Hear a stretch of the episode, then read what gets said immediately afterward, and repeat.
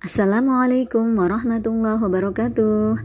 Selamat pagi anak-anak. Kelas 12 IPS 1, 2, 3, 4, dan 5 Tetap semangat ya. Berjumpa lagi dengan Bu Nadif dalam pembelajaran sejarah peminatan. Oh iya, pada kesempatan kali ini Bu Nadif akan mengulas latihan soal di KD 3.5 Sejarah Kontemporer Dunia di tugas keempat yang berkaitan dengan perpecahan Yugoslavia dan Cekoslowakia.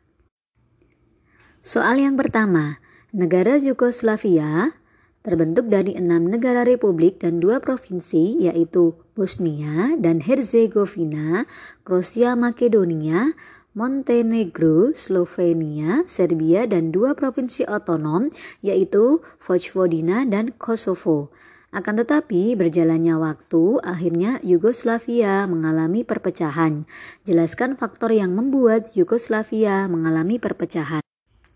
Faktor yang membuat Yugoslavia mengalami perpecahan di antaranya yaitu pertama, gagalnya kepemimpinan kolektif, di mana pemimpin setelah Tito tidak bisa mengelola negara dengan baik.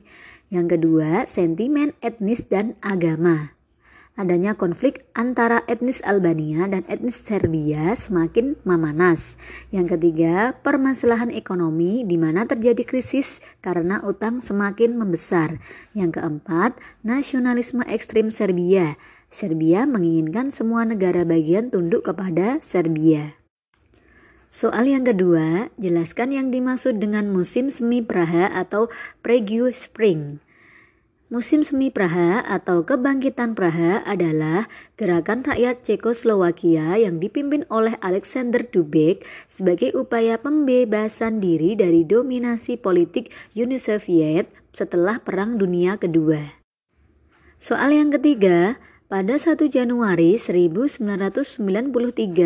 Republik Cekoslowakia pecah menjadi dua negara yang merdeka dan berdaulat, yaitu Republik Ceko dan Republik Slowakia.